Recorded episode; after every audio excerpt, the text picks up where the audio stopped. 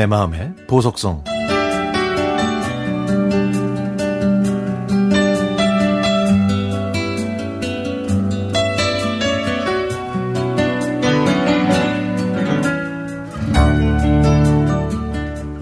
저는 1970년대 경북의 작은 도시에서 태어났습니다.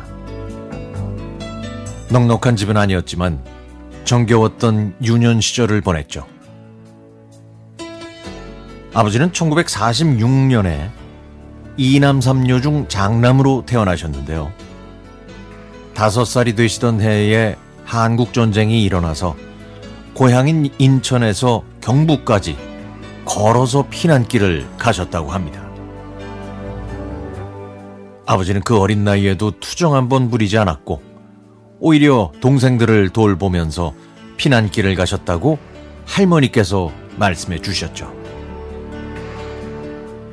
전쟁이 끝나고 정착하신 경상도에서 자라셔인, 자라셔서 인지 제가 어릴 때 느낀 아버지는 말수가 없는 근엄하고 엄하신 경상도 남자였습니다.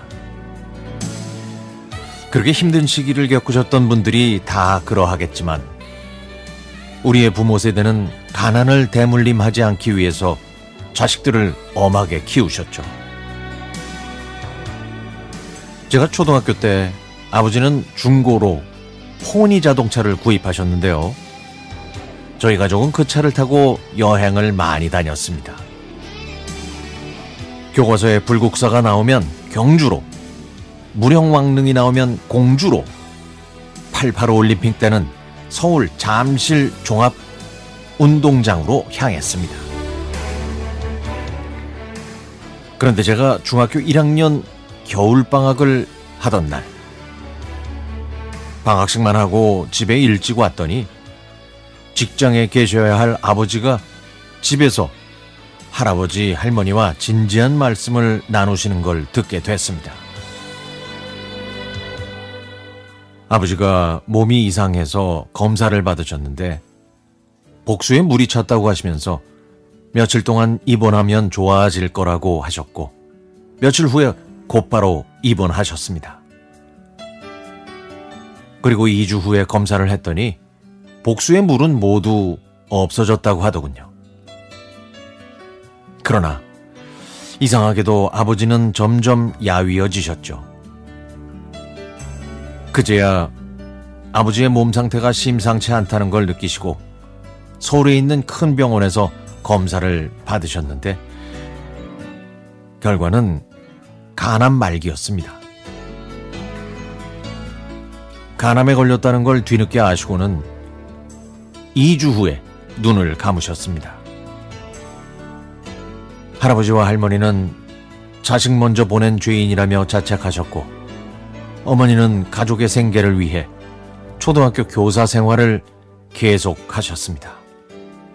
덕분에 저희 삼남매는 대학교까지 무사히 졸업할 수 있었죠. 아버지가 돌아가시고 서른 번의 꽃이 피고 지고를 반복했습니다.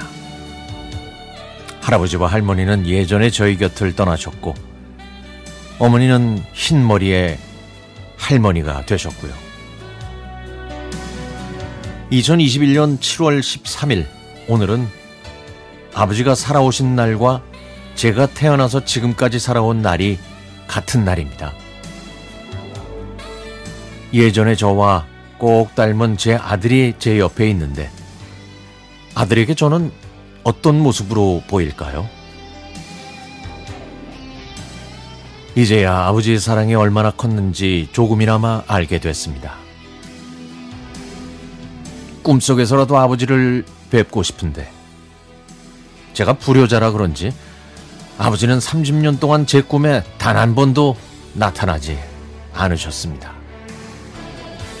꿈에서라도 예전처럼 눈물이 쏙 빠지도록 혼내주셔도 되는데 오늘 밤엔 제 꿈에 나타나셔서 아버지 가슴에 안겨서 펑펑 울고 싶습니다.